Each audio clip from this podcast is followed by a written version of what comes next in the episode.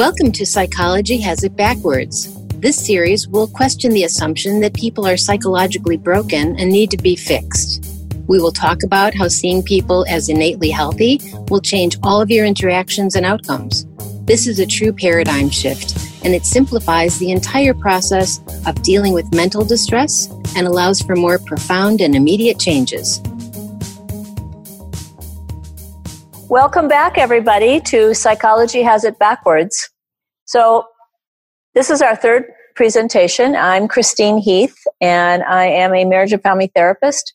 And I've been trained in, I was trained really traditionally, and now work from what we call the three principles um, understanding uh, kind of paradigm and looking at, uh, we're looking at psychology from a different angle. And I'm doing this with my friend Judy Sedgeman. Hi, I'm here. Judy is uh, also is a, a, therapist and a counselor. She's a, she calls herself a mental health counselor and uh, mm-hmm. uh, teaches people about mental well-being. And you know that in and of itself is is really different in the field because like you can't you can't get a class on mental well-being in graduate school. You know, like you don't people i remember going to school thinking like how do you know if somebody's healthy or not? Like how because they they never came in without problems. I mean there's always something happening in their life they needed to talk about or to deal with or to process. So that's what we're doing is we're really looking at uh, how people are innately healthy and that's kind of what we talked about in the last segment and this time we'd like to kind of talk a little bit about how this is a different paradigm. And by paradigm, we're talking about how we look at the field of psychology. So it's not a model, it's not a technique, it's not a, there's, nothing that you learn to do differently, but it's a different way of looking at human beings and how they create their experience. So, like, if you go to 10 heart doctors, they all know how the heart works. Like they might look at you and think you have a big heart, or they have a little heart, or you have a heart that skips a beat, or you have a heart that's, you know, filled with cholesterol. But the way the heart works is the same for everybody. And so, what we started as we were starting to study this and starting to look at it differently, we realized that there were some basic things that all human beings could could understand about their experience of life that would help them to navigate it without getting depressed and anxious and kind of feeling miserable and really enjoy life and, and, and be stress free. So as we started looking at like what are the common denominators in human beings that create our reality, what what we learned from Syd Banks, which is a person that had the deepest insight about how these principles work were what he would call the three principles of mind, thought, and consciousness. So, mind, thought, and consciousness describe a way that we create our experience of life moment to moment. That's all it is. It's just explaining how it works that our psychological reality is created. Now, in traditional psychology, we're kind of focused on what we're creating, like what we're thinking about, why we're thinking about it, when we started thinking about it, how it's making us feel, how it's making us react, what we need to change in our life so we don't have to deal with it anymore. And what we're really looking at is we don't really care about that stuff. What we're interested in is how does it work? How does it work that we create anxiety? How does it work that we experience depression? Like, how does that work in a human being? And understanding these three principles really helps us to see that that's how it works in every person. Every person. Now, every person creates a different experience. So it's we're as individual, like snowflakes, you know, we're all, we all think differently about life. So we live in a reality that's created by that. And so we all have a little different experience of life, but we're all snowflakes. We're all thinkers. We're all creating this experience called psychology. Yeah, and you know, and even deeper than that, the principles describe how it works. That it also points to the the fact that it's a natural power that we have as human beings that it works. That we can't, it can't not work. You know, the thing about principles is they're true whether you know them or not. And, you know, we, we always give examples like, you know, if the principles of arithmetic, you know, two plus two equals four. And if you say two plus two equals six, it doesn't make it six. You know, it's true whether you know it or not. That's right. And and so, uh, what's true, whether we knew it or not, was that we are constantly creating thoughts and filling our head with thoughts. That's mind. We have the power to think, and that power is the energy behind life. That's mind. We create images in our mind, and those are thoughts. And then those images become alive to us through our consciousness. We become aware of the images we've created, and that's uh, consciousness, and that's our experience of reality. So, if I, for example, I gave the example on the last podcast of being, you know, prepared every time I got a call from a client that the person was going to be angry and kind of getting my defenses up and, you know, trying to think ahead as to how to handle a call. And I was already uh, frightened and upset and insecure or angry or defensive or whatever. And so I had a head full of thoughts. So when the person started talking to me, instead of hearing what they were really saying, I was hearing my thinking about what they were saying and getting ready to bark back, you know. And so that if you have a head full of defensive negative thoughts, then you're going to have negative experiences of whatever's going on if you have a head full of um, kind of happy thoughts, you know, if you're at peace in your own mind and calm, you're going to experience life differently. You're going to see the, the best in what's going on, or at least see it in neutral and be able to handle it.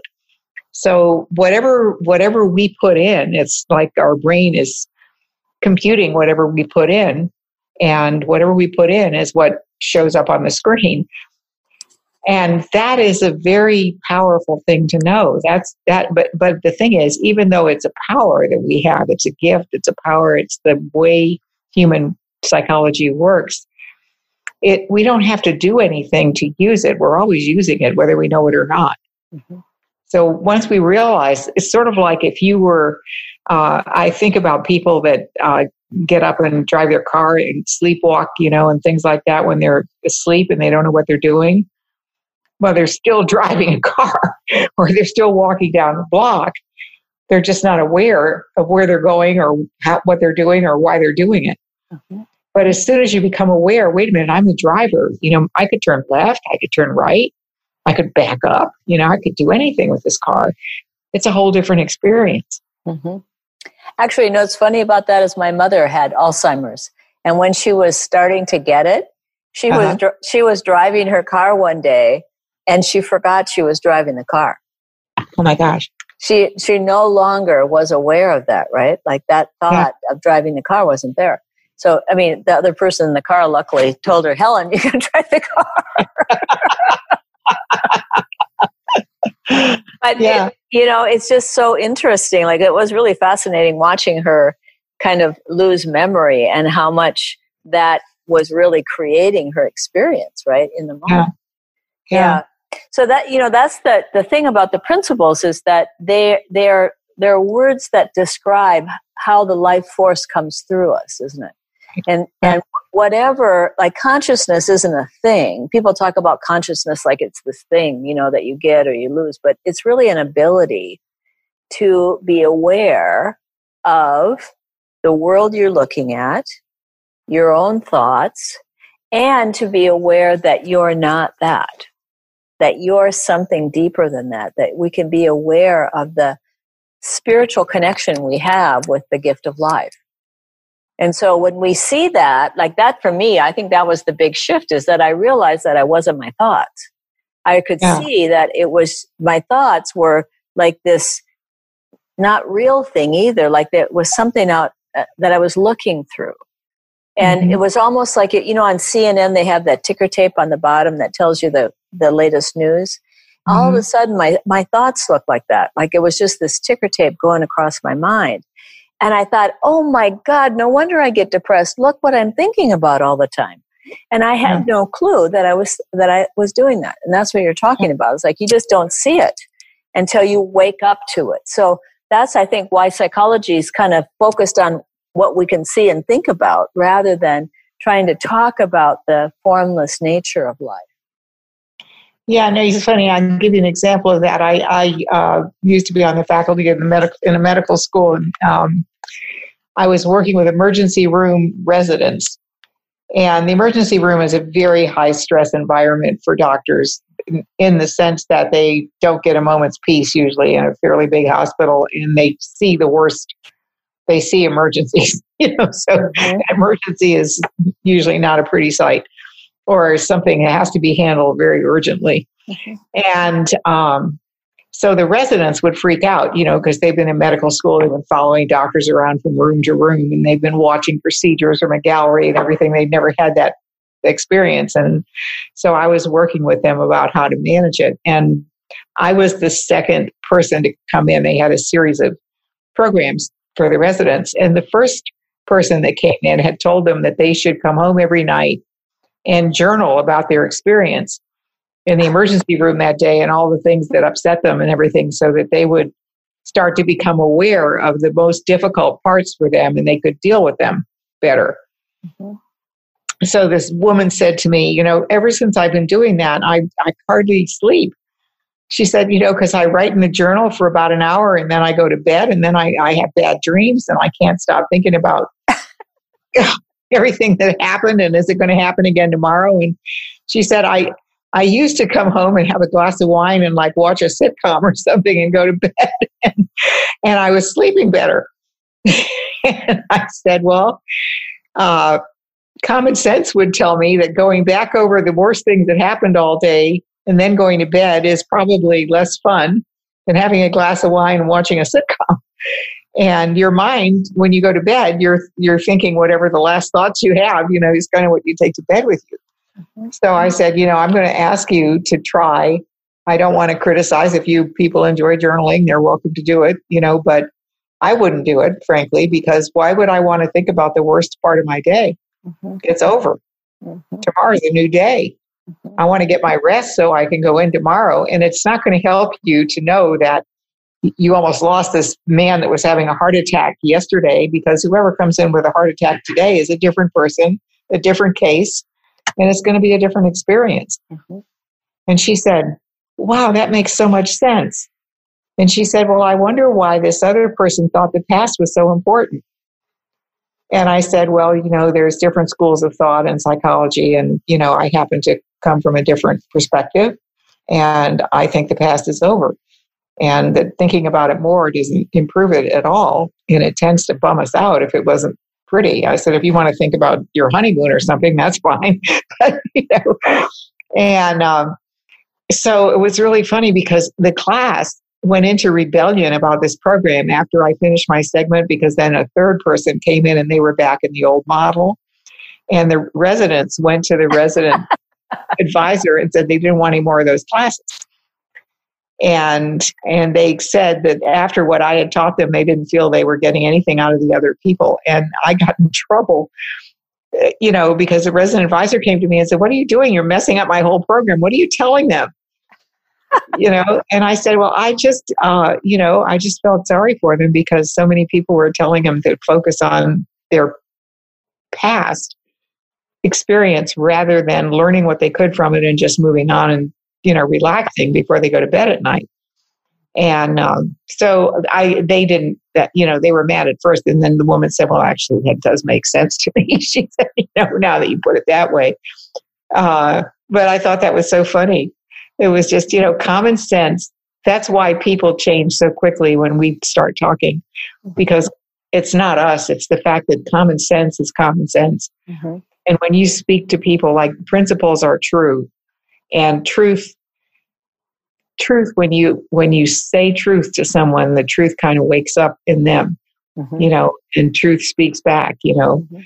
and that's how i felt when i first started hearing this even though it seemed so foreign to me I, it just rang true oh yeah me too plus you know when i did traditional therapy with people i wouldn't do what i'd make my clients do like I'd go to see my psychologist and I'd refuse to do it. It felt absolutely wrong to do it and I would not do it. But do you think I'd listen to that? No. I'd say, okay, get your anger out. Okay, let's yeah. talk about what happened to you. Let's get this let's out. those batakas. Yeah, yeah, yeah, yeah. And it's just cracked me up. But yeah. Yeah.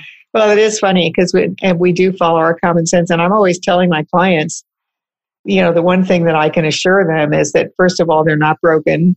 They're fine. They have this health inside them. They can't kill it, but they can lose touch with it and they can obscure it and they can listen to their intellect instead of listening to the common sense that flows through them. Mm-hmm. And uh, they just got to learn to tell the difference. And clients will say to me, you know, I used to think that.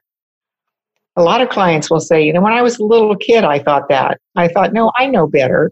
That's right. You Every, know, everybody has moments, don't they? When they when they wake up to it, then they Yeah. know that they knew it. hmm You know, Mhm. that's that's it's it's a it's a great thing yeah, because every because when you know everybody is like that on the inside, you have confidence too to talk about it, to tell people about it because you know you're not talking to the one person in the world that God, you know, forgot to pass out the goodness to. right, Because they're alive, they've got it.